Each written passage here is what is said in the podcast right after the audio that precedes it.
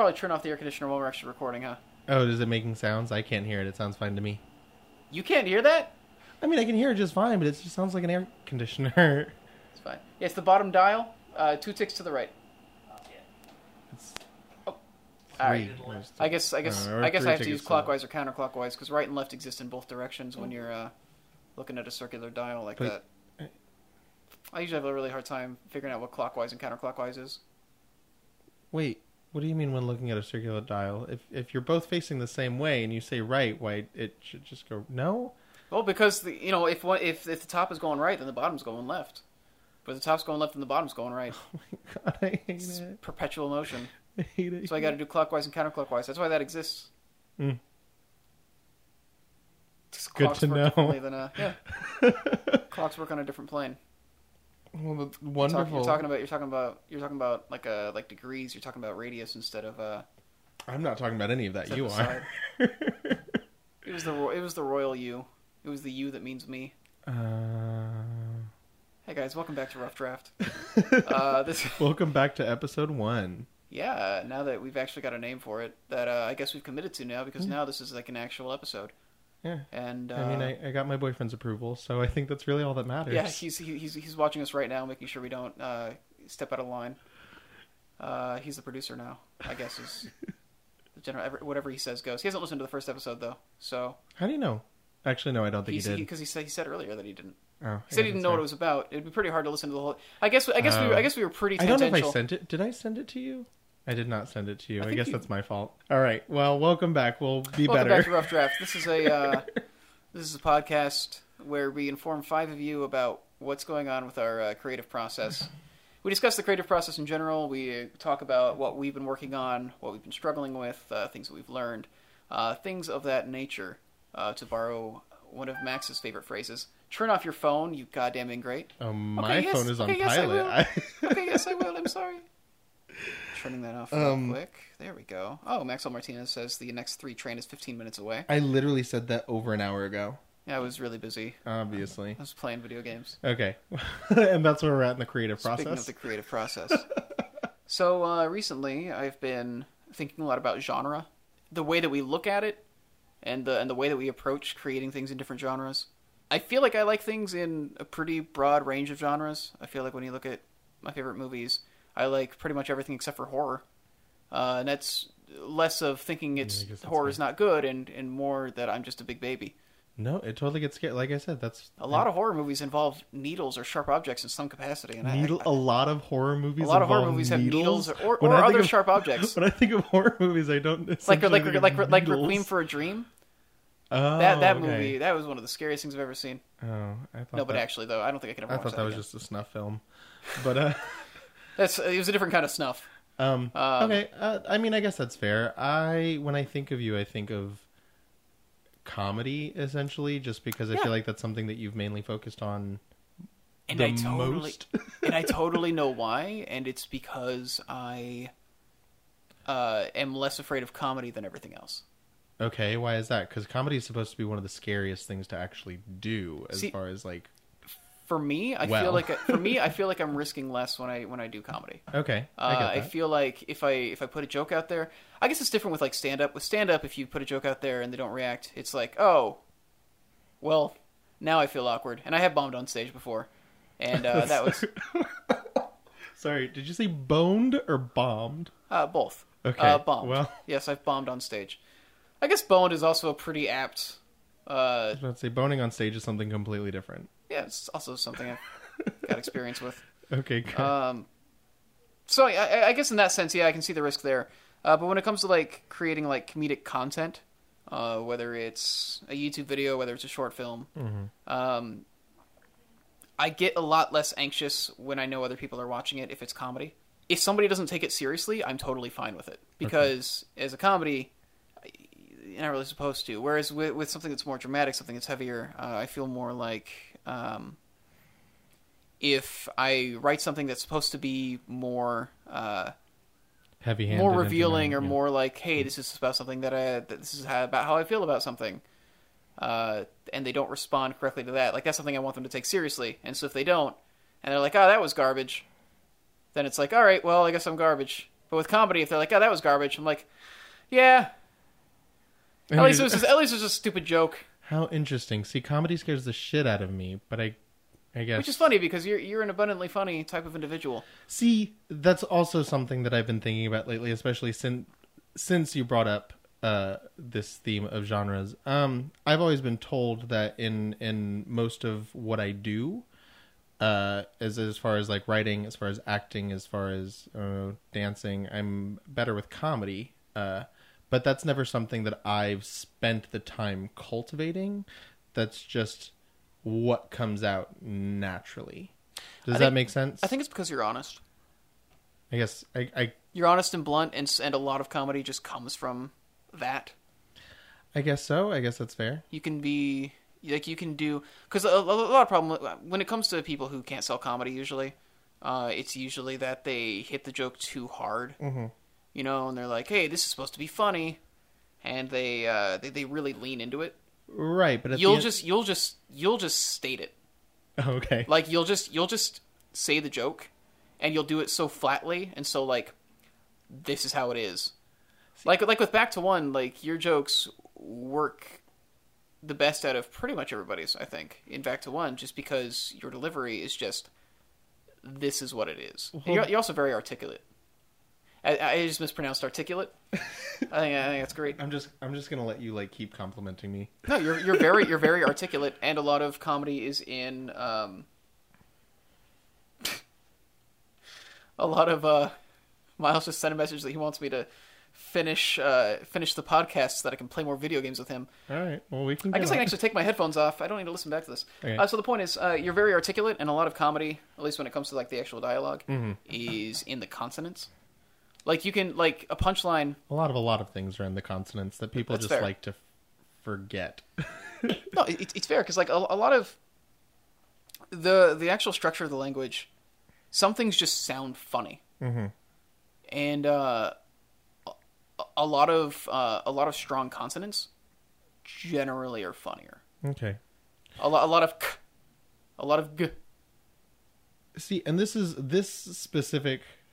All of all of the lovely things that you're saying about me are specifically why comedy scares me because you have found a way to kind of like break down and describe exactly why these things are funny. You know why a joke is structured the way that it is, and you understand why comedy why comedy works and why comedy doesn't. Whereas for me, I don't feel like when it comes to comedy that I'm I'm that self-aware. I don't feel like I have that knowledge.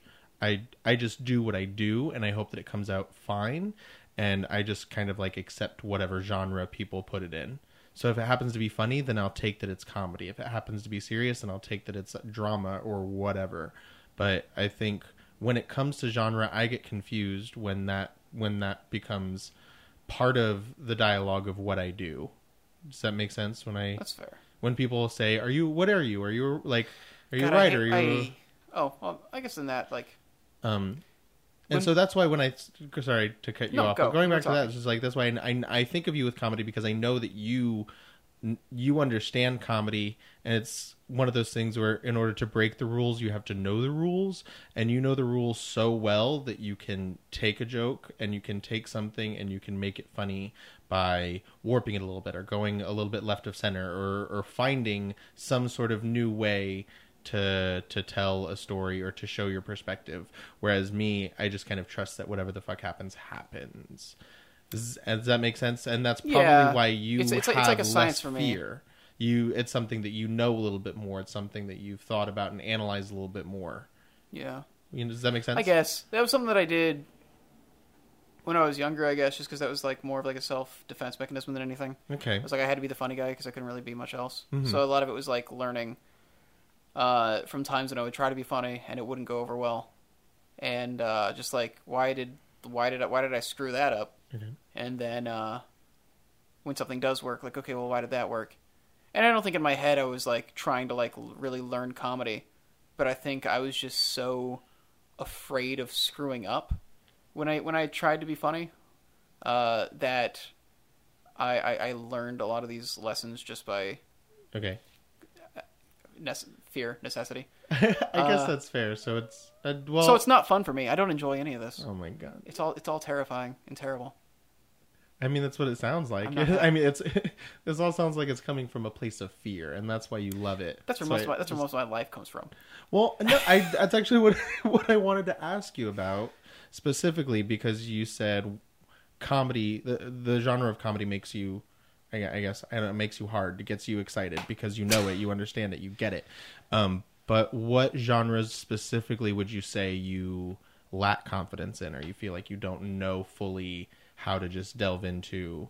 In the, I guess, in the grander sense of this is what people are looking for when they look for drama or romance or Well, I know when it comes down to like when it comes down to like the actual screenplays, I know action scares me a lot just because I'm more of a words person, and uh, so t- telling a story that is largely, which is why film as a medium is probably a bad idea for me. Uh, telling telling telling a story in a video, in a medium that is like primarily visual, uh, more so than like theater, because like with the, with theater, like you know, a script you, you put in the words, and you know the director and everything, they figure out like like the blocking and all that, but you're mostly telling the story through the words, and you can you can have interesting visuals, but like you're on the stage, and you're kind of living in that space. With film, you have to create an entire every shot. You have to create an entire fake reality to view like this particular line through one particular lens and do it multiple times to try and get it like the right way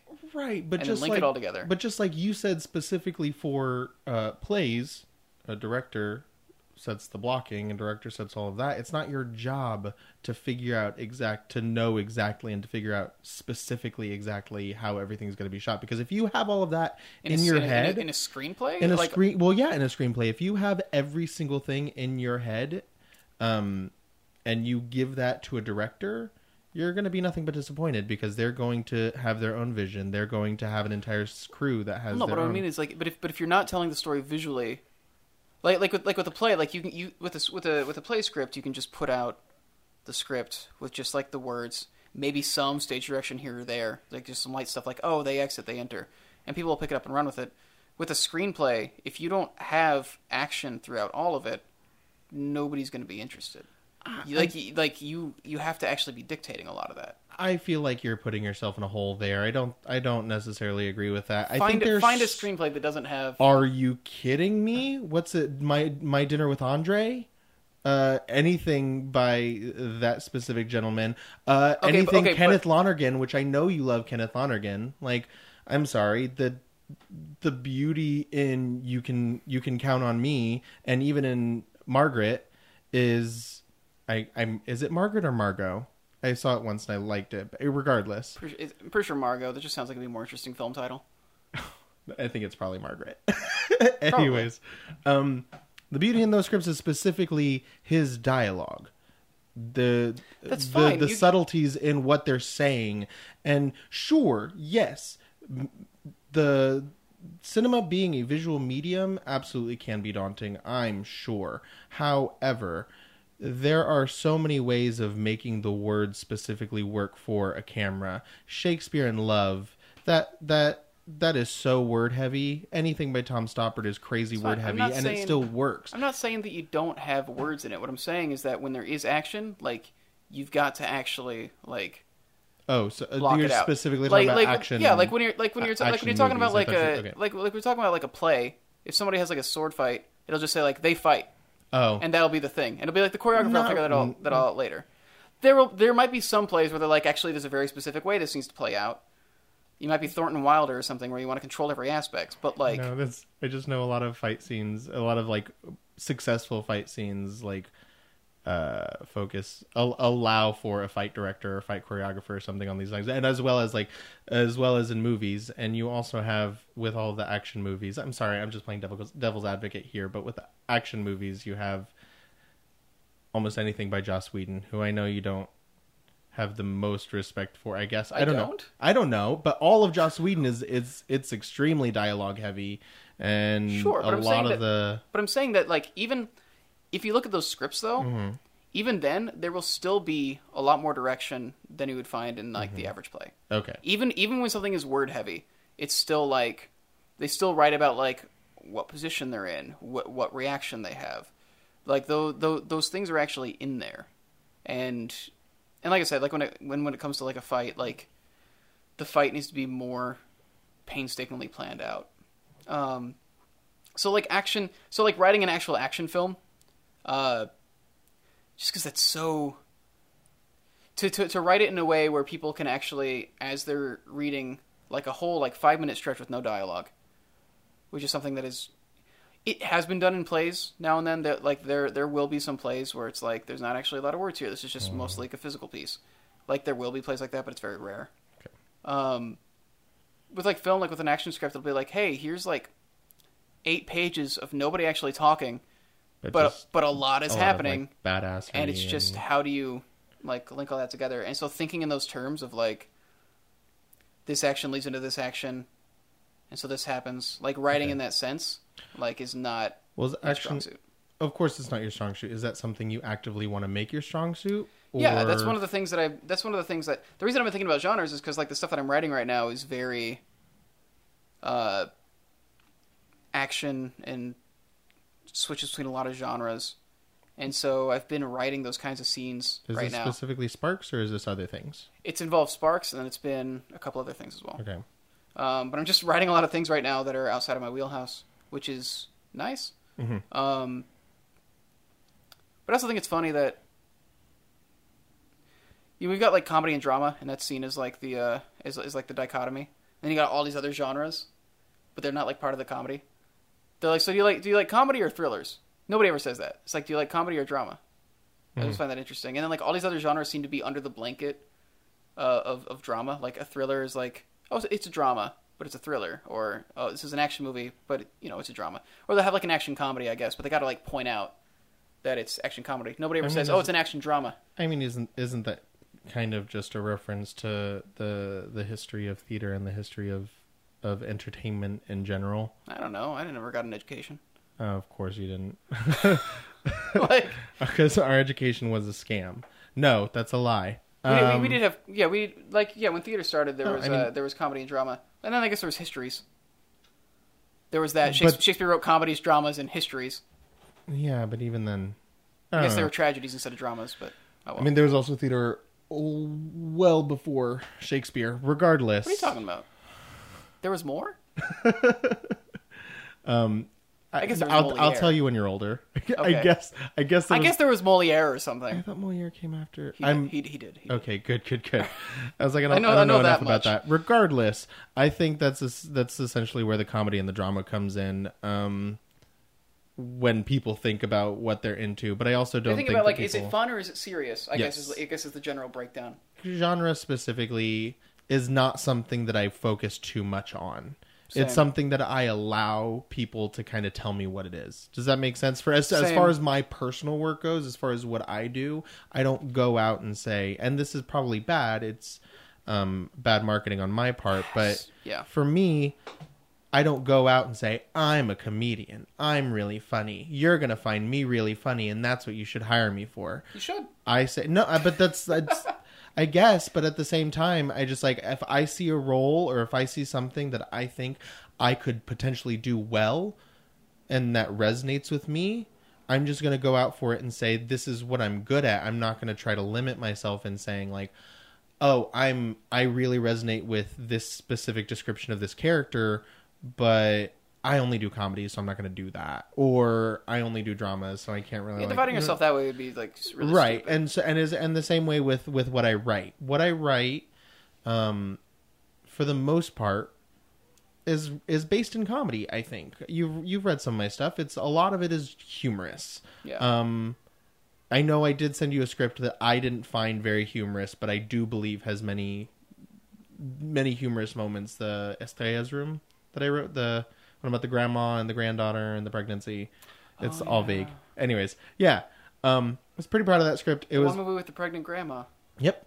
When I write, I don't specifically sit down and write and say, I need to write something funny or I need to write something dramatic. I find out, I find out, I guess, something specifically in, in me or what I'm experiencing that I feel compelled to kind of explore and articulate a bit more and expand upon.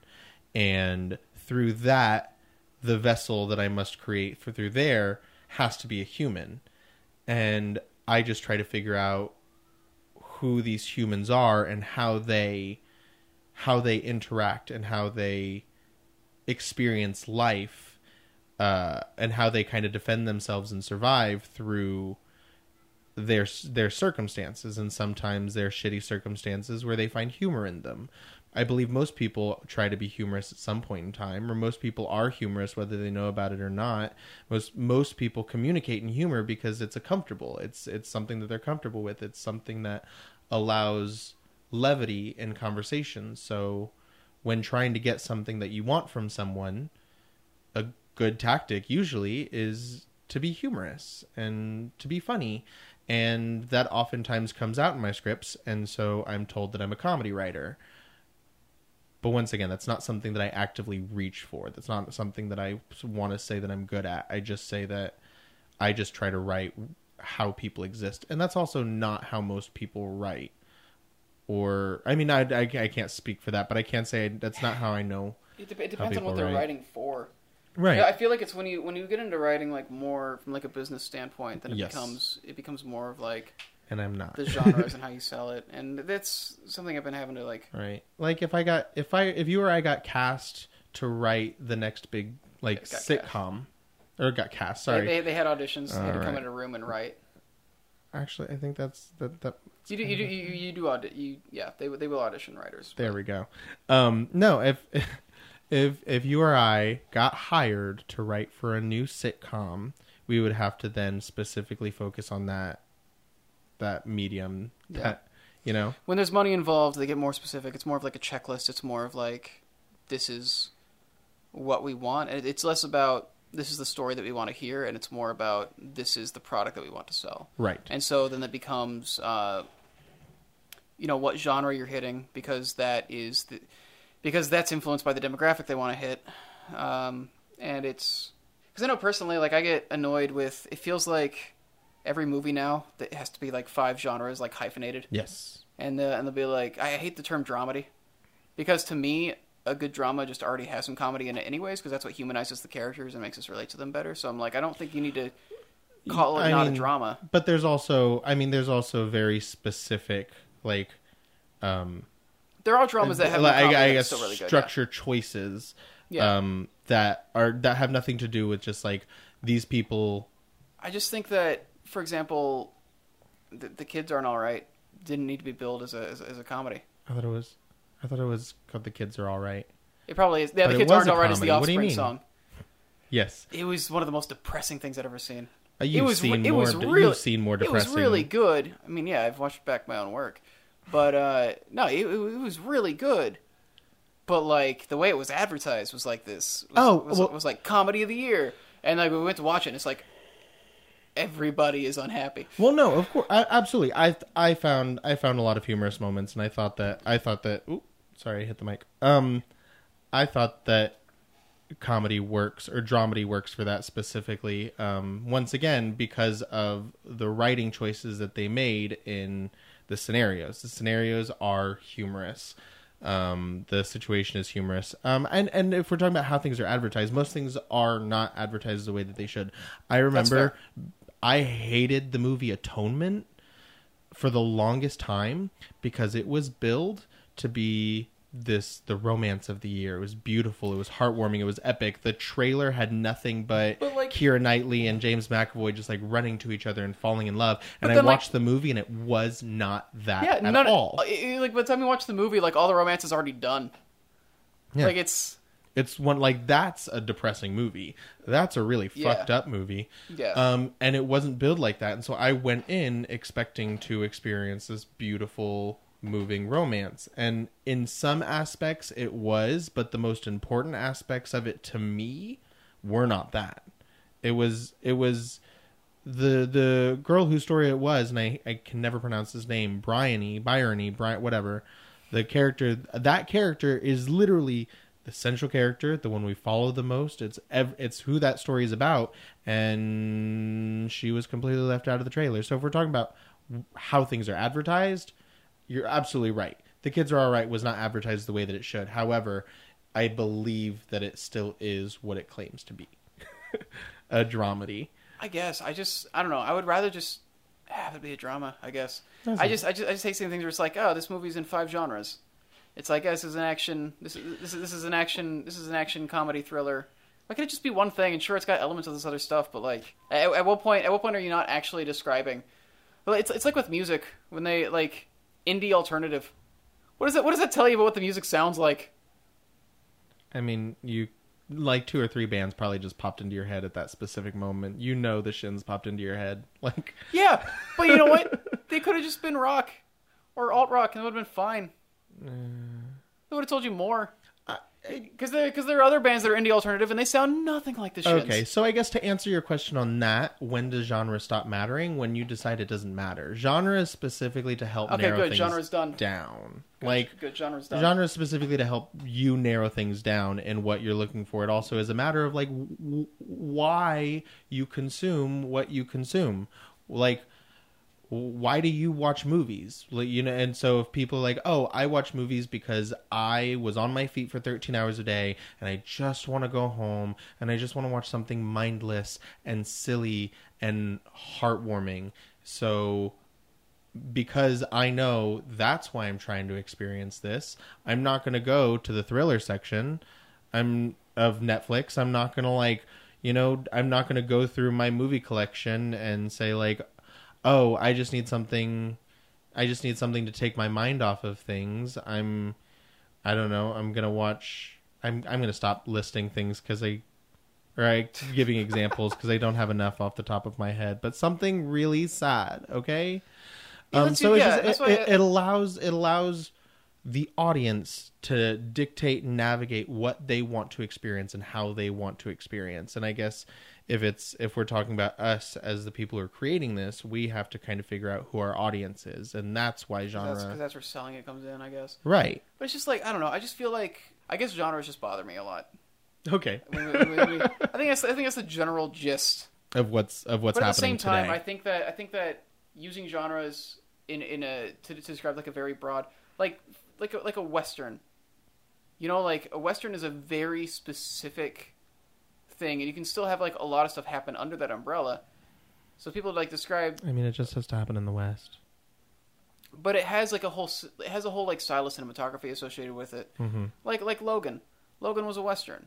Like the cinematography Mm-hmm. and the and, and and the pacing and like the it even comes down to like the writing, like the the the, that'd the, a- the characters. A Western action drama. Is what you're Yeah, it's a western action drama. Yeah, Um, I mean, I guess it's fair. I mean, my favorite Western to this day is still Brokeback Mountain. Um, yeah, that's a western. You know, A lot of people and and the a lot of people say that it's not a western, but and, it, and, it absolutely. and, and they're like, oh, it's a gay film. I'm like, no, the whole point is that it It's was taking a western and it was subverting it to be about something other than just like super. I don't know, whatever. sorry, I don't. Anyways, um, yeah, I have problems with like a gay, the term gay film, but that's my own little thing. Anyways, Yeah, like that, like that, like that's a genre. It t- that would be you, so. That would be like a tells you nothing about a, the, a yeah. drama western romance tragedy gay film.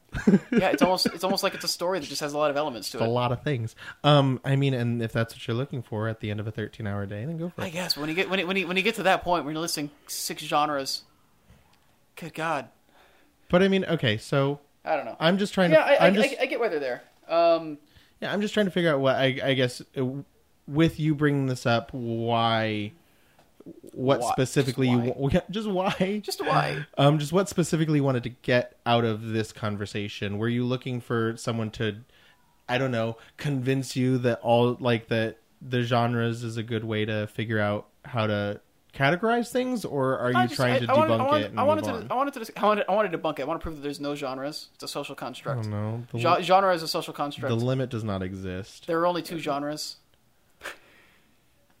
I mean, Uh, comedy, actually, and, that's comedy and drama. that's literally a fact. like, genre is a social construct. Like, It, no, it, it literally is. um, Um, but uh, because yeah, so I guess from like a writing standpoint, yeah, it's it's like it feels limiting to approach a script and like creating the actual story from from like a I want it to be in this genre. exactly. But then I feel like once it's written, being able to identify it Because then, because then when you're talking about the cinematography, when you're talking about but about that also fig- it, once again all of these things it, it's a matter of what you're trying to get out of it right now because i have not sold any of my stuff because i'm not writing for anybody else because i'm solely writing based off of what i want to see and the stuff that i want to make and the stuff i want to create by myself when i write um i don't have that limit i don't have people telling me I must pigeonhole it and I must do this and I must do that. I Yeah. don't have like producers and I don't have like a boss. It's, I'm I'm my boss. I'm writing for myself. Um, but if if you're talking about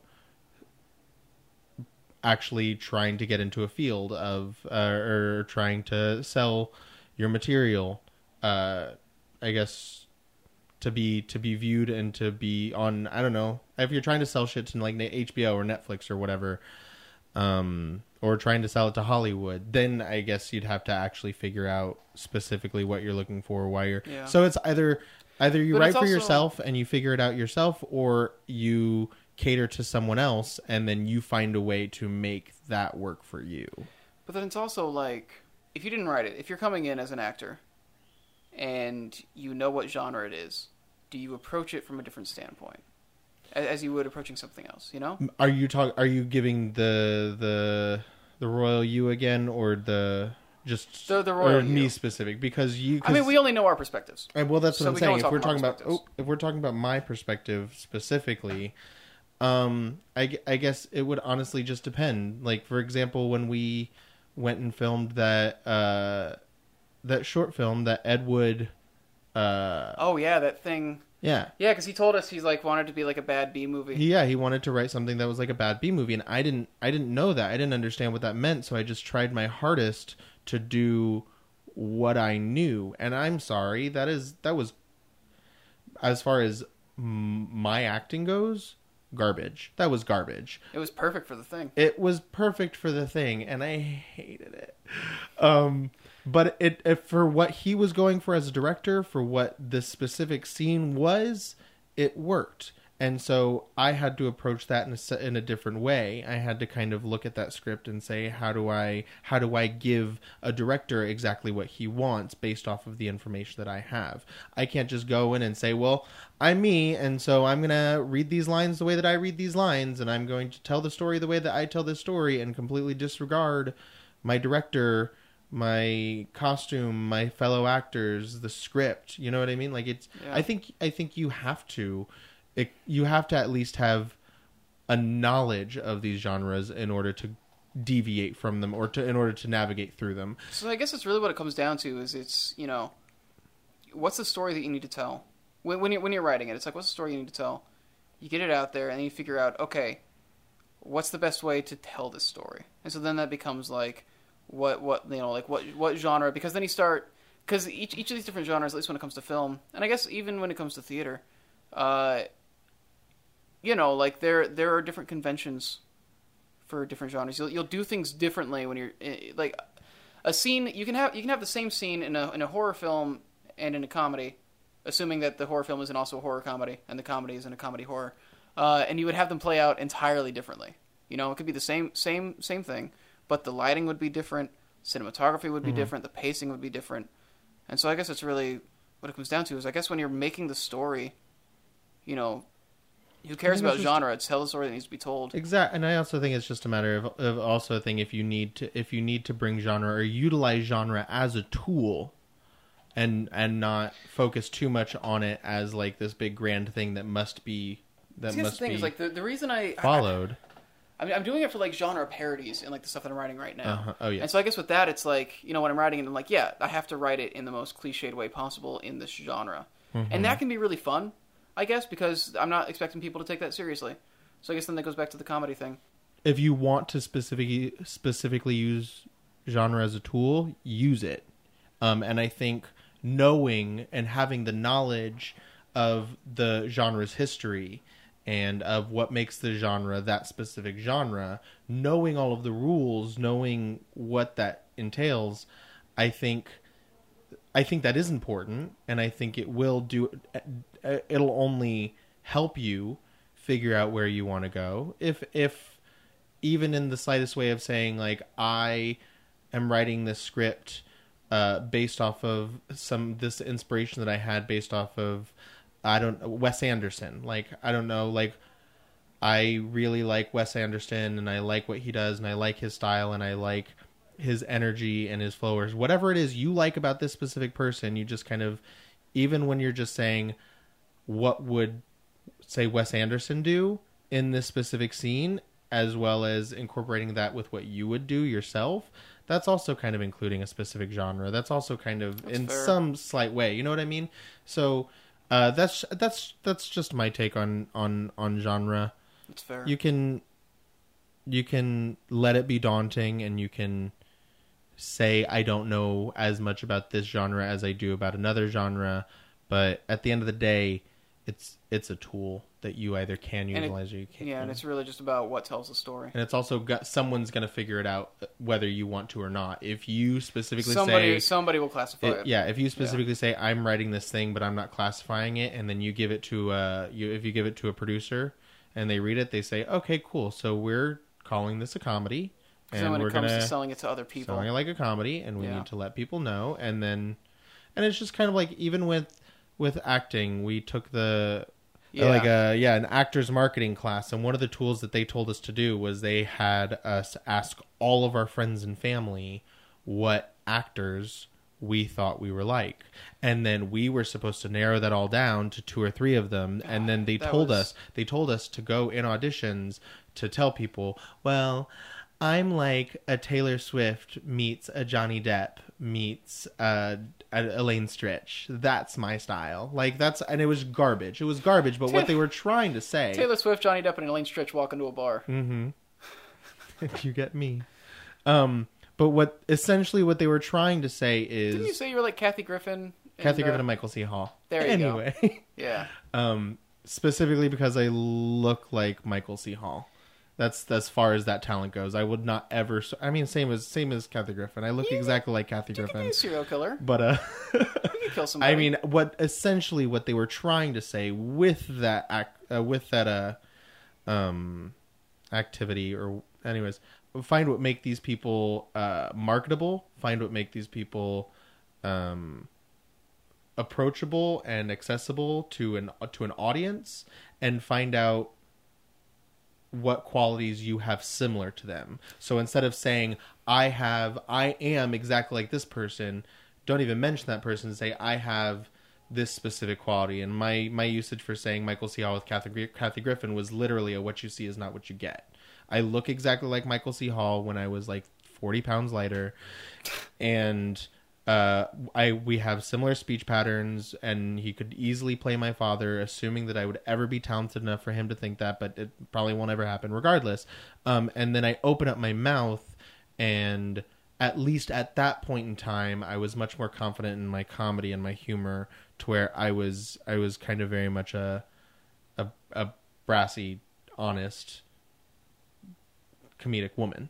Um, and so that's where that that's where that um, idea of why I said Michael C. Hall and Kathy Griffin, and that's what I think they were trying to get from, which is also just essentially me saying like I I utilize the skills in each of these genres in each of these groups, each of these each of the reasons why these things are marketable.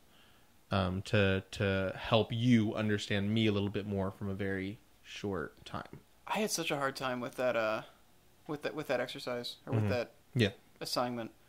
Uh, I could. I, I just had a really hard time actually finding myself in other people that were there. Like like it would be. We had like Jim But Carrey. isn't that good? Isn't that supposed to be a good I thing? guess I guess that's my thing. Is like I look at it and I'm like I don't want to I don't want to try and replace like somebody that's already there. You know, like I don't want to try and then don't. yeah, which is, which is that thing. But I mean, like just when it comes to like having like somebody to base yourself off of, because like the closest I came up with I think was like Jim Carrey, Michael J. Fox, and Jack Lemmon, Mm-hmm. and it's like Which are all pretty accurate. but it feels like all the stuff that I can do in regards to them is like th- that's a character I can do, you Mhm. know. But I feel like, and it's also weird because like I always I, like all through school, I kept being told different things about like what I Mhm. could do. I know like uh, before I came out, like when I, like in high school, uh, it was always like oh you always I always played the clowns, and it was always like the comedic relief. Even like the, even in like the Holocaust play, I was the comedic relief, and uh, And then I came out here and they're like, "No, you're not funny. No, you can't do comedy."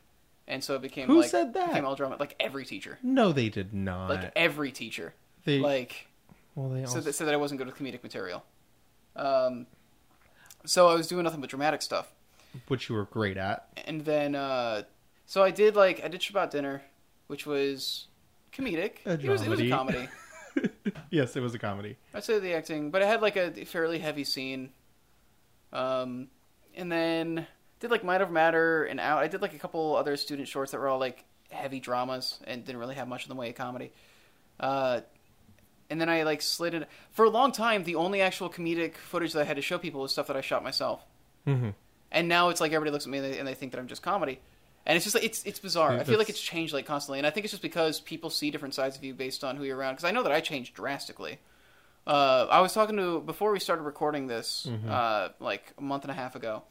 I was talking to a friend about like wanting to make more YouTube content, and uh, and he said that I needed to find somebody who was very expressive uh, to to like bounce off of because I'm not a very expressive person. But then there's Okay. but, but then there's some people I know who think that I'm just insane all the time. Uh, so I, I I just I just am different around different people, I guess, and I think it's just how people are. I th- I don't know. I mean, yes, that's also anything anybody says about you is a reflection of themselves first and foremost. Don't ever take anything personally. So if somebody says you're not good at something, that's also just an It means that they're bad at it. yes. Um, or they or they have insecurities about it uh, themselves. Um, It's true different when- different when I- people different people perceive different things, and I've When- never seen you as anything but comedic. Like, and and I've always seen the fact that you are so specifically intelligent and so specifically humorous that you were able to utilize those specific skills in what made drama so I guess captivating. What made you doing drama so captivating? The Stepping going on stepping on a rake, getting hit in the face with a pie, classic dramatic techniques. I'm sorry. Conti- That is specifically what I was talking about. Um, no, I, I'm going to go back to just a scene. We all, all acting students will always do scenes from plays that they should never be doing scenes from, except for uh, they just do. None none of us students should ever do scenes from Angels in America unless we're actually a that That's fair. age and b at the like that have that skill set. There's no At reason. that There's no reason. There's no reason. The, anyways, um, but the scene that you and Chelsea Blackman did with Rabbit Hole Yeah. is to this day, and uh, you would still be great in that role. But that was that was the first time I did anything good in that uh in in in that school. I, I I'm not going to talk to you about good or bad. That was that was a fantastic performance, but it had nothing to. Would if we're going to talk about what we learned from that school, what Carol would say is, does it work or doesn't it, and why? And that scene worked extremely well because you understood the stillness, you understood the importance of it, but you also understood the the humor and the the um awkwardness.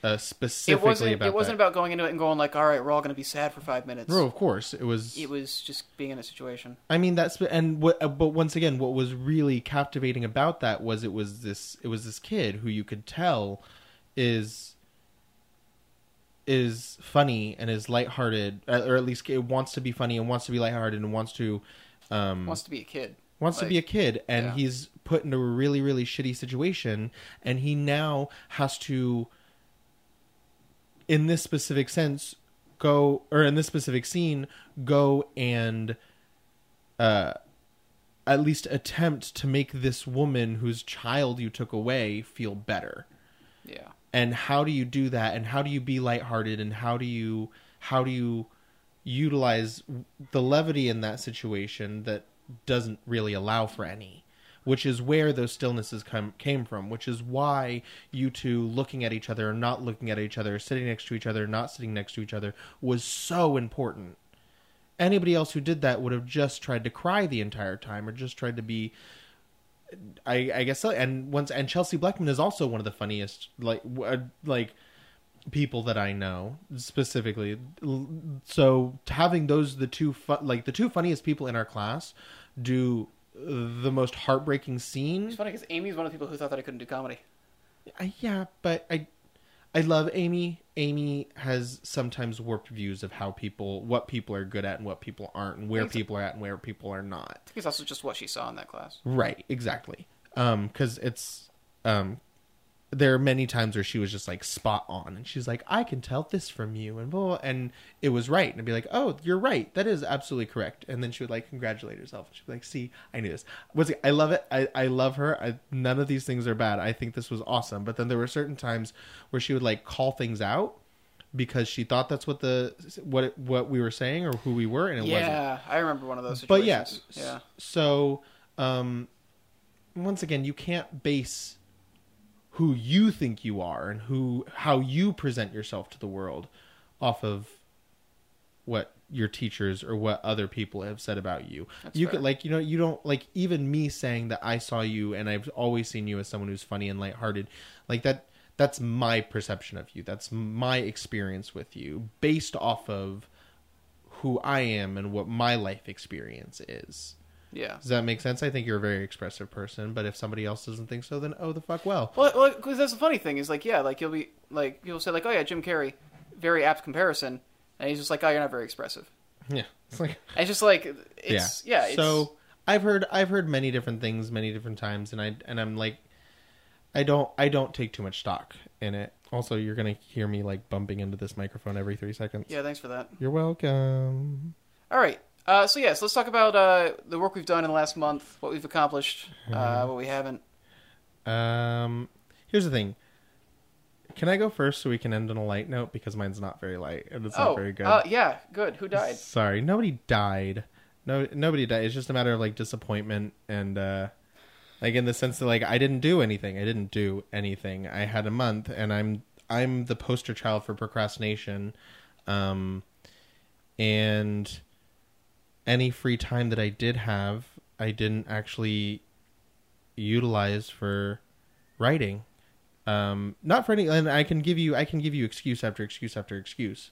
Um, and I probably will because it's literally what happened. However, um, as I said earlier, the only reason like I, I didn't get anything done is because I, I didn't get it done, and that's on me, and that's come. Um, but uh, I haven't personally felt very inspired to do a lot of things.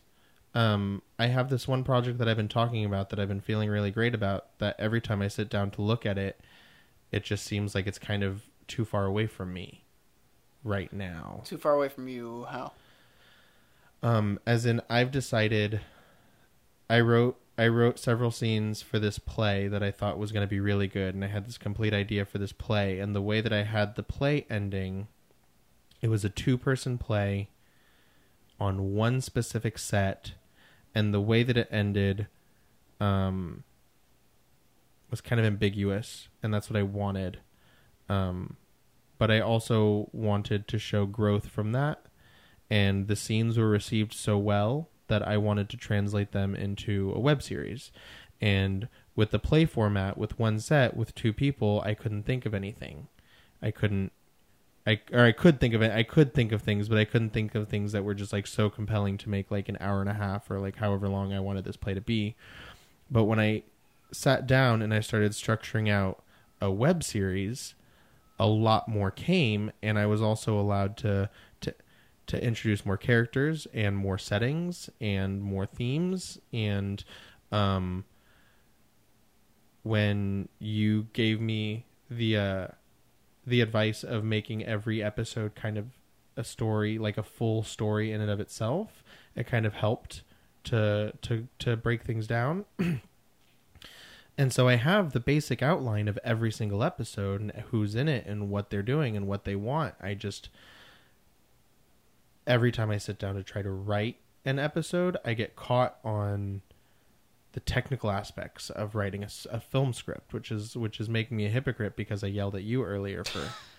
but no, it is. It's it's daunting, and and the only reason why I was able to yell at you the way the the way that I did was because Jordan yelled at me about the exact same thing, which I still can't figure out how to fix. I don't. I'm not confident in how things are supposed to look on a screen.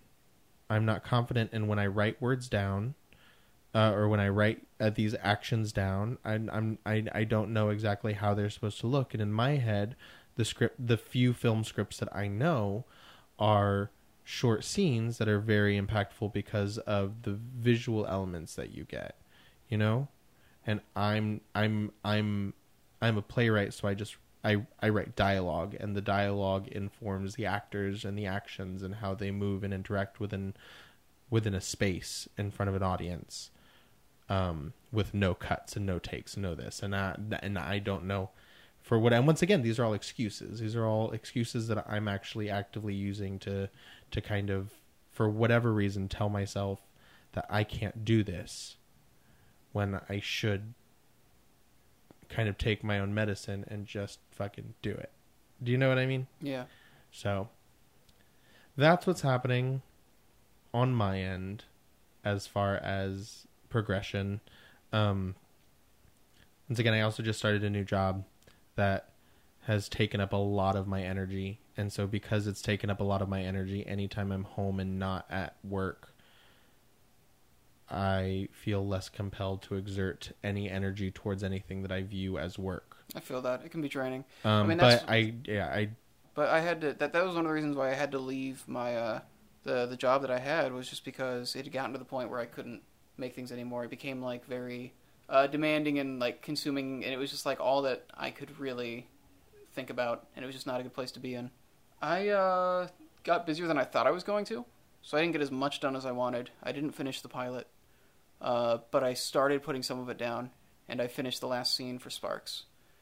And so now I'm in the process of going through and making sure that I didn't forget something or that there's no like glaring continuity because now I've got like this long thing of like all these scenes and I got to make sure that like I'm not they all work. invalidating myself. Yeah, like proofreading and like checking a, sh- a short film script is so much easier than something that like spans a way bigger period of time. Do you know how how and this is gonna sound weird? Do you know how time works specifically in um in film scripts and things of this nature? Because in plays, in a standard uh play script, each page is supposed to be roughly a minute long. So if you have a ninety page script, you'll know on average it's gonna be about an hour and a half. Yeah, you, you generally speaking, if you're writing like a comedy, you want it to be around hundred. Okay. Um, but the the thing there is because there's so much more, uh, not stage direction, because there's there's so because there's so much more like action written into the script. Uh, if you have a page that's like all di- because of the way that is that a, the screenplay is formatted, if you have a page that is like all dialogue, generally speaking, it's going to go very fast uh, because you're not using up much of the page, and the font is generally larger than a. And again, it depends on the format because there are some plays that are that are formatted uh, differently so that they take up more space and everything. But like the general like Samuel French, uh, you know, or dramatist like like script, um, about a minute a page. Yeah, Right. and it's supposed to be like all dialogue. Uh, with a screenplay, it's harder to tell because it depends on is this all action? Is this a montage? Because if it's a montage, it's going to go a lot faster than it looks like. Right. Uh, Oh, because absolutely. you've got a bunch of like two second shots that you're taking like 15 seconds to describe. Uh, because oh, I take longer. I'm yeah, Go totally. on. But uh, so so so it depends on that. And I'm hovering. I'm actually on the low end right now. Okay. So that's the nice thing is I can just add things from here if I want to, but I feel like I've got like a full I feel like I've got like the full story in place now. And so it's just like checking everything and making sure I didn't do something stupid and completely leave out like a vital plot point that I just never got around to for some reason. Right. Uh, making sure that I don't uh, invalidate something that happened earlier with something that I wrote later. Making sure I'm not repeating myself. And probably I should hand it off to somebody else, but I just want to read through it first and just make sure that I've done everything I can to make sure I've caught all that stuff, and then pass it off to other people to proofread. Okay. And then after the proofreading, what's After the proofreading, uh, I want to do like an actual reading.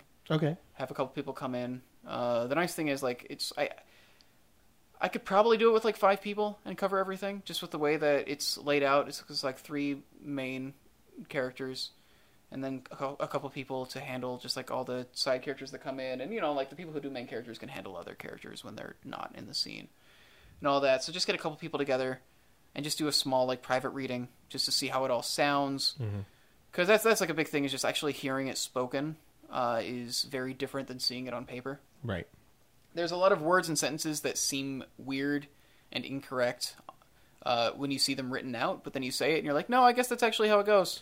I mean, that's one of the reasons why Um, I'm specifically comfortable with dialogue. Um, one of my favorite playwrights, uh, Paula Vogel, says that the words are the least important aspect of a script. Um, which makes uh, specifically for me a lot of sense because um, words can be changed.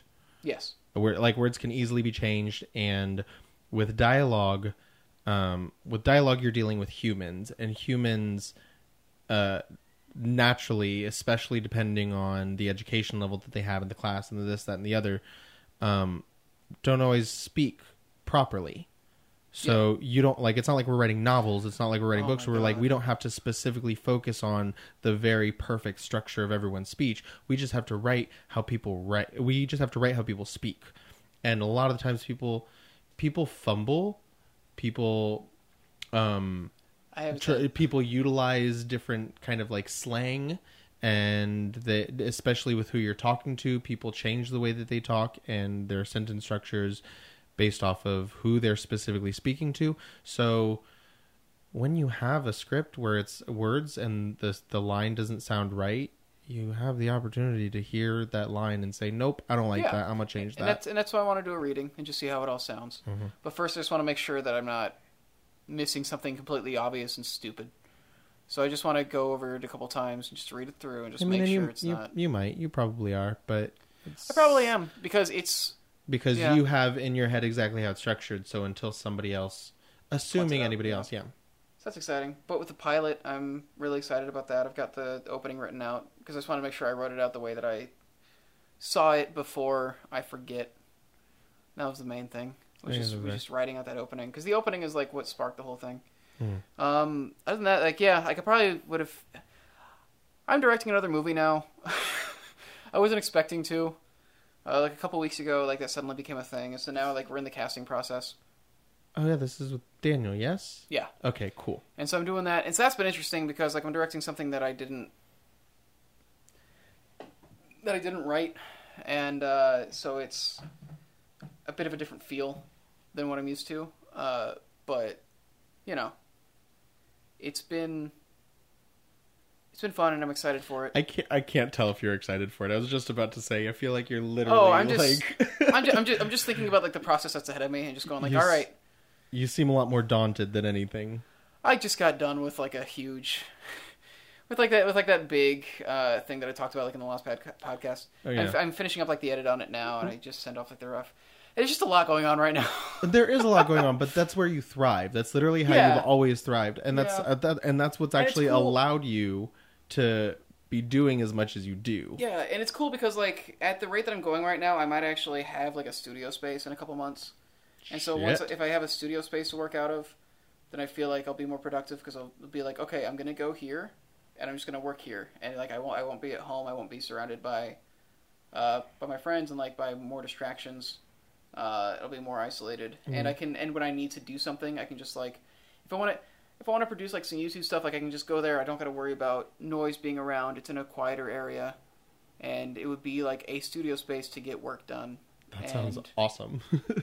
so that's that's been a big thing because it's oh god because then I'm I'm, I'm like producing this there, there's like this feature that I'm working on but it's one of those movies where it's a series of short films that are put together to make a feature and so we're we're gearing that up and we want to start shooting the first parts of that next month so we're supposed to have a meeting on that about that on Saturday so, moral of the story is you just don't stop. we're casting on Friday oh my god As a as a as a wise woman. I just got busier than I thought I was going to which is cool but Wait, it's so interesting that you you always seem so confused by how busy you get yourself. I don't even though realize- you stay just as busy as you were before when you were also confused about how busy you were.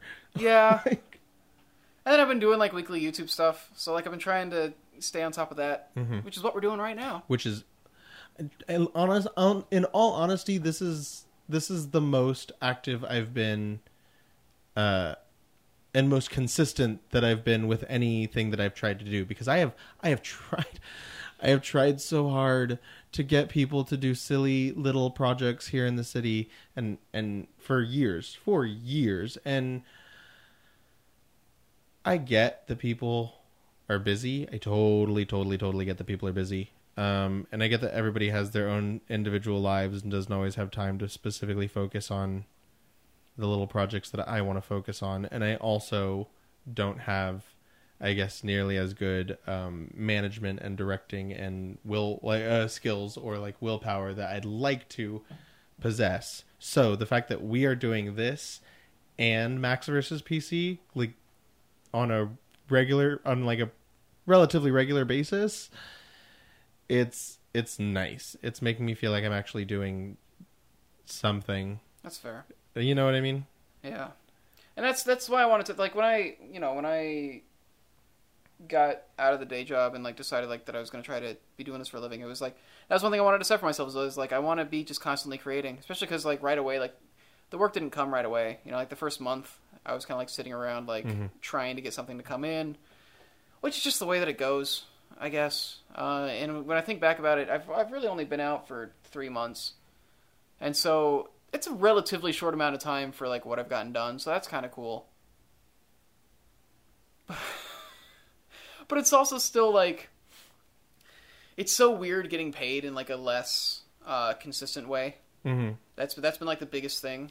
Was like I feel like I'm still constantly stressed about money because now it's like see and that's my thing i can't do that that was it was it was the thing that I was most scared about. It was why I wanted to keep a day job for as long as I did was because it was like I can get consistent paycheck. Like I know that I'll have this money here, but here it's like it's you're like you're picking up different jobs yeah. and you know they uh you don't know when the money's actually going to come you don't know how long they're going to take to actually send it in Mhm. uh i just recently had like a bunch of jobs pay off i found out that a commercial that i did that i'm actually to that I actually made the final cut for it so I'm, I'm getting like another i'm getting like another payment from them so that's cool It's awesome uh, and I'm doing, I'm doing like a, I have like I have like a day part on this short, it's like a voiceover thing that I'm shooting next week, so I'll get paid for that. So that's nice. I'm about to like actually get like some breathing room, so I feel like I'll be less stressed out about that.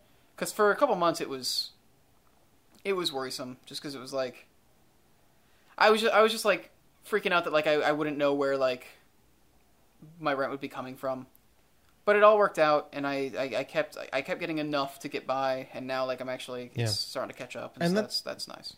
and that makes sense and i feel like you and i both have always kind of lived on this you a lot better than i have of this um idea that even at even at the most stressful even at the most financially like i guess uh shitty that we've been um We've been pretty financially shitty. Oh, we've been terrible. We've been the most financially shitty. Um, even then, we know in one way, shape, or form something has to get done, and either we're going to make it or we're going to leave. And I don't think leaving for either of us has ever been an option. So we just have to find a way to make it. Um, and you, what I what I'm most impressed about with you is that you've actually decided to actively take steps towards making it in a field that you a came here to do and b actually are very passionate about doing it only took seven years. What do you mean it only took seven years do you know how many do you know how long it No, I takes a know, lot and of it's, people and it's and it's Like, terrifying. And I understand why a lot of people don't because it's it's terrifying. And it, but it, it was kind of that thing of like when I like like when I came out here, it was like. You know, they're saying like, "Oh, you know, you should get a degree as a backup." I'm like, I don't think I can have a backup. I feel like if I have a backup and I give myself a way out of it, yeah then that gives me an excuse and it gives me a way to not actually pursue this. right Which has made it terrifying because I can't get like a great salaried position anywhere, you know? But Mhm. like it got me out here right and it made me stay here and it made me start working in this and this just kind of feels like an extension of it. i mean yeah that's kind of that's Like working because working that day job as as terrible as it was, I was staying in it because it was comfortable and it was safe. Mhm. you know, and uh, I kind of forced myself to have to make my living off of this Yeah. now. So I, I mean, and that's once again, that is what's inspiring to me, and that's what I've kind of been wanting to do. That, but I've never actually like a had the guts or b had like the the the um, I get the wherewithal to actually get it done because I'm very prideful and I'm I I like knowing that I'm doing a good job with whatever job that I'm doing. same. Um, and I know at some of these some of these uh, service industry jobs, it is like it's almost a very specific one two step on how to do well in this industry, and once you grasp onto that, it's really fucking simple to just say I know how to do this. Like I I I So just you're talking about like waiting tables. yeah, just like I just started I just started my new job as an assistant manager and I I went in and I had no idea what the fuck I was doing or how to do it and I've I've I've realized that the reason why I was so scared is because it's the first position in this industry that I found that is not very specifically like these are the steps of like this is the steps of operation. These specifically is um or the the steps of service. You know you must greet every customer. You must make sure um, to create an atmosphere of, of warmth and welcomeness. You must make sure to to be very specific about your your drinks. Um, you know create how how do you how do you mix the drinks? How do you get them in on time? How do you make sure that every single person is taken care of? Like all of like all of all of those steps on what it means to be a good bartender or be a good server are literally just rules that you check off. Like i do Yeah. this i do this i do this i do this. This is the equation for success. Therefore i will be successful at this. Therefore i will focus my time on what i know for sure i will be successful on But now you're in a position where it's like, when, Right. you, when you go in every day, you don't know what's going to happen. You- You, Exactly. you, don't know what the problem's and I know be. that I'm going to be responsible for for finding for for finding some magical way of fixing it at all times. And I think that's that that area of uncomfortability is what's kind of made me not actively take a, a bigger role in the audition process or in the acting or in my acting or in my writing because there is no there is no checklist there is no this is specifically how to be successful there's you do you show what you have you give the best that you have and you have to figure it out as it comes to you yeah, there's, anything there's, that- there's no easy guide. yeah anything that rolls your way you just have to figure it out I definitely no, I definitely feel that because like yeah, when we, I mean, we've worked a couple jobs together. Mm-hmm. I think we've worked at like four different places together. Honestly, disney store uh 16 two handles. restaurants 16 handles and then those two restaurants that we speak not their name Yeah, and uh, I think that there there was something very seductive to me just about doing a job that wasn't very difficult because like I know that I could be good at it, and uh, so it was nice. And, I- and I always had that mindset of like if I'm going to be doing this job, like mm-hmm. I'm going to do it well. As much as I complained about not having time to like work on my stuff Mm-hmm. at the last job I was at, like a part of me really liked feeling like I was needed there Mm-hmm. and as as as much as it stressed me out, I was kind of addicted to it. if you're going to get addicted to a job get addicted to one that you love Yeah, managing time is weird because now there's nobody to manage it for me. mm-hmm. It's uh, it's happening. So I have to get, I have to figure it out. Well, I think that's I think that's great. I feel like um, things that are stressing you out are things that are good. I think they're a good place for you to be. I think you and I are in very opposite places. You're doing borderline too much. I'm doing absolutely not enough. Do you do you want to take some of my work? Uh, totally. If it, if it's paying, Come on, let me let me teach you how to edit. yeah, please. Come I on. should. I should learn how to do all of these things um, because that's smart. That's one thing I've been But, thinking about with this with the YouTube um, stuff is just like because it is like basically still just like a one man Mhm. operation. I brought in you know I brought in some of my friends for a lot of this stuff. I'm doing a show with Tyler now. Great. and uh, that's all well and good, but I'm still doing all the editing and everything, and with everything else I got going on, it's just kind of like maybe I should try to find a way to get some more of this, to get some of this done by somebody else, just so I have more time. I don't Yeah. know. You're tech savvy, so and I'm not. So I can try to. I can learn. I can. I can. I can learn. But uh, um. It's weird. I I feel time passing a lot more now. okay. because like before it would be like oh my god months have passed and i haven't done anything like at the day job because i would Mhm. have this to distract me now like every day it's just like i'm not getting enough done like, like, i'm not gonna and then i look back and i'm like it's only been three months since i started doing this and then i look back at like what i've done since then and it's like i've actually done a lot Yeah. but like it feels time just feels like it's going a lot slower now They always say time goes faster when you're doing a lot of things. When you're doing when you're. well, that's the thing is it's like i because i don't have the day job now five days a week my day would just be my job right. You know, I would, and I, I wouldn't have the energy to do anything else other than that, and I, I, would, I would shut down, and that would be my day. That's kind of where I'm So, so, right so, now. so it'd be like two days a week where like I could maybe actually do something. Um, See, and the, and now it's like the exact opposite of that. And so now I have like all these days where it's like I have all this time. Nobody's telling me I have to do anything with any of that time, and so I just feel it pass so much slower. No, that makes complete sense. See, for me, it's I I go into work tomorrow and I don't have another day off till Monday, which is completely fine. Which is first world problems. It's wonderful. There are people who work seven days a week and don't stop and don't have days off for like, uh, uh, like months at a time. And I get that. I've existed that. I've experienced that, and I don't like it. It's, it's I it sucks. it sucks. And even these three days a week, um, kind of take a lot out of me. And I need, but my only problem is, I'm not doing anything with my free time, uh, to to get me out of that. And so maybe that's something that I should focus on. Just make this series explode. Just make the web series and you'll be famous, True. and it'll all be over. Yeah, I mean that's I, and that's it's sad because I'm such I'm such an egotist that in my head this script is bomb. Like this You script just gotta is get good, you just gotta get a good like, production team the script is good. The It script is is script. fun. The script is accessible. Like I, it's about a gay couple where I've had like straight people come up and say that they've understood it, but like, um. It's almost like we're just human. yeah, I don't. Isn't that weird? Yeah, it's almost But- like it's almost like affection is affection. Like that was the, that was the weirdest thing when I dished about dinners when I got questions like, "How did you?" They're, they're like, "How did you do like the gay thing?" And I was just like, Like, "Well, I like, I know what it's like to like lust after a girl, so I just kind of like put that onto a guy instead." It's remarkably True. the same actual feeling. But Like it's I mean, believe really, or not.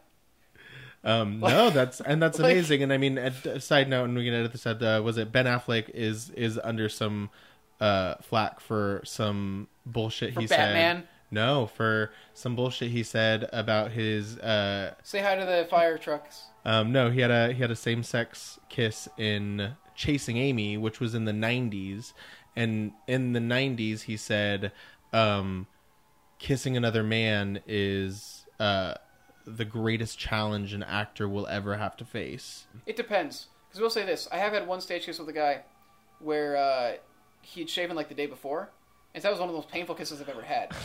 So I will say, in that sense, it is very different from kissing a woman. Well, there's that, but Um, no, it's it, but uh, it's uh, Evan Rachel Woods came out and she like called him out on it and was like, um, it's all like kissing another person is not that big of a deal and also grow up, but which is absolutely correct. But a he said it in the '90s. He probably has grown up since then. And b another another big problem of it is just like just assuming that just just it being two men is just the worst thing in the world that a heterosexual could experience, as opposed to just like being a fucking actor and doing a job. Um, There's and somebody. There's, realizing there's that- somebody who had to make out with a dog in something I saw. What was that? I heard that was actually a movie and not some kind of weird porn. Pretty sure it was a movie. The moral of the story is I think my script is awesome um, because I'm really really into it, and so really. I have this this borderline delusion of grandeur that as soon as it actually does get up on its feet, that it will be this huge successful thing that everybody love on the scale of, from my experience, what I can really compare it to is like East Siders, which is a really cool. The thing that it's really going to come down to, honestly, has less to do with whether it's good or not. Which it will be good as long as you get a good team behind it and you have people who know how to make it. But it really just comes down to, do you get people to see it? Right. Exactly. How do you market it? and how that's do you get and that is my thing because I've never been that. I've never been good at that. I've never been big social media presence. I've never been anyways, but in my head this thing is going to be so great that I'll I'll get I'll get famous and I'll get big and blah blah blah exactly what you said, which is which is something that I'm trying to like keep away from and I'm trying to find find find some way to be monetarily uh successful in my uh, for me as well as making my my presence my uh, I, I who I am and selling myself as an actor and as a writer and as a as a personality m- making that kind of my main way of making money and as opposed to just writing this thing that I assume is going to be amazing and then it gets out there and nobody likes it and it's not even Yeah. as good as I think it is and blah, blah. you know what I mean so like I'm tr- I'm, I'm trying not to assume that everything that I'm writing is going to get me a bunch of fame I'm just writing what I want to write to to to show that I can write truthfully um, and I can write characters that people can access and people can resonate with while I find I guess how I survive in uh, if elsewhere. You, if you do it well, it will lead to more work. Right. Um, I can't guarantee that it'll be paid work right away, Of course. but like doing something good will get you work. But that is always the hardest part. Is like you know I'm, I'm making like I'm making my living off of the technical side of film because selling myself as a person is weird. It's easier Mhm. to sell skills like that. It's easier to sell like, oh, I can edit, I can do this thing or this thing. Uh, but when it comes to like acting, it is so hard to separate. So much of it has to do with selling like who you are as like a person and your personality, Mm-hmm. and that's just never been my strong suit. It's always been this like a weird, dirty feeling to me. And it shouldn't be because it's it's literally part of the job, but like it's it's so weird. I see people like try to try to like hype themselves up See, I and it's like it's just them trying to do their job. It just feels gross to me. this feels gross. Yeah, no, I totally get that, but I I I kind of see both sides because that's how I felt just about selling things in general. I felt very uncomfortable at my first retail position just because it was Yeah. like these like I'm selling you garbage. I'm selling you stuff that you don't need and it's my job to make you feel like you need it I- and pay way too much for it. I can't- And then yeah. I realized very quickly it was just like it's it's a job. It's a job. It's nothing personal. It's literally a- just doing a- the best that you like it's it's literally just like doing what you need to do to get the job done. I have a really hard time promoting things that I don't believe in, Y- which, like- which is something I need to get over. Right. but Like, it's- same here. Okay. I don't know. So speaking Yeah. about things that we need to do, what do we what are we going to next say that we need to do within the next month? I want to actually have the reading Okay. uh, for Sparks. I want to get that moving because I want to, as quickly as possible, start getting people attached to the project who want to see this made. mm-hmm. Uh, because it can't just be me trying to put it together. Right. Not something on this scale. Mm-hmm. Like I'll, I'll do a lot of it. I'll do everything I can, but I need somebody who I, I need to find people who will also help me put this stuff together. Right. And so the first step of that is going to be uh, getting a reading, probably inviting some people to come see it who I'm interested in, uh, not just their opinions, but also their work ethic. And uh, I want to finish the pilot so that I also have that in my pocket. I feel like that will be a very fast thing to write, honestly, because I, I feel like I already know exactly what I want to do. And it's just giving myself. Isn't that such a lovely feeling? Yeah. I. I'm just hoping that I don't forget what I want to write before I write it. Right. That's that's the main thing. For me, actually, actually write something. Actually, fucking write something. I feel like that's kind of too disappointing. I feel like I should do something more. Should I give myself something more to kind of take a dance class? Yeah, learn to dance. yeah, that's. I think that's what I'm really Well, I mean, lacking. other here. personal goals. Well, I want to act more. One of the things that I my I have a problem is I have a very clear idea of what will get me um successful in the way that I want in the time that I want and and and the steps that I need to take to that all are require like oh well you can't get there until you do this you can't get there until you do this you can't get there until you do this like it's a stepping stone thing. No, yeah, I, I totally get and that. so That's what I, I, have to try to find out how like How do you how do you gain these skills? How do you meet these people? mhm. Yeah, that was that was a very long. That was like a So- five year process for me to get like where I am right now. Just finding people that I want to work with, gaining equipment, uh, learning how to use that equipment, learning how to use the software, learning how to organize things. I think I Do need you to have the first episode of the uh, web series done? Yeah. I have Maybe you should start working on getting ready to make that. Yeah? Yeah, you don't need to have every episode finished to shoot one. What you work on is start working on getting together the people. So I mean, casting's a big thing. Yes. Who's going to be this other person? That's yeah. Uh, and then Cuz I'm going to be the lead. then figuring out you know who how you're going to do it, Yeah. where you're going to do it, who's going to make it with you. You have me as a resource for any of that. Uh, oh, I but I think that if you have the first episode written, if you're having issue with the writing, then do the other stuff that you can do, which is start going into production on the first one. Start start getting that made, because if you do get that made, and it does develop interest from somebody, Yeah. anybody, even Mhm. a couple people, that can open up more possibilities for funding, for making the rest of it, for uh, the the scope of the project can increase. There's so much that you can do, but you might as well be trying to make this first one. Right. That makes complete sense, and I think that's that's absolutely something I can do. Taking a couple steps, I can at least get it cast. Yeah, You know what I mean? and you know, I I I honestly find like writing gets easier sometimes once you know who the cast is. Yeah. So you can write for people. I know Back to One was so easy to write because I knew everybody I was writing for. Yeah. Uh, Gareth, a lot of the issues that I was having with Gareth, once we did the casting, and I saw who we were using, uh, made a lot of changes Yeah. that fit those people better, or I got ideas for additional scenes or additional jokes off of those people and what they brought and, and what their voice was. And uh, so I think, yeah, you might as well just start moving with it. Okay. That's thank you for giving me my goal for the month. You're welcome. um, So next month's class, we'll uh, hopefully we'll make some. I'll probably already know if you've made progress on that because I'll probably be talking to you about it. oh yeah. Uh, hopefully I'll have a full pilot to show people, not shot and everything, but written. Yeah. Um, and uh, And that's where we'll be. Should we on the next month's episode, we'll probably have a guest. Uh, I I have a couple people I wanted to bring on. Um, I didn't this month because I was like, eh, the first official like episode, probably shouldn't. Uh, since the first one was like a, a, a zero episode, like a like a meet the A meet the meet, meet the family sort of thing. Oh, yeah, meet the what it- queens. yeah. yeah. meet the queens family. but uh, I do know some people who are interested and Yeah. whose perspe- perspectives I think would be interesting to bring on. Oh, Uh, so I think that for the next one we'll do that. So if you have any questions, uh, please let us know. Um Uh, we're always open to if there's anything you want us to talk about. if you have any themes specifically that you would like to hear about or that you have questions about that you Yeah. think that we can we can bullshit our way through. Leave this in my hands as little as possible. um, is basically what I'm trying to get at. We'll see you guys next time. Okay. Bye. Bye. You don't have to wave. They're not going to see it.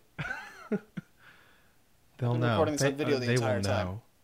They, they can they can they can hear the action in your voice. You know what? Yeah.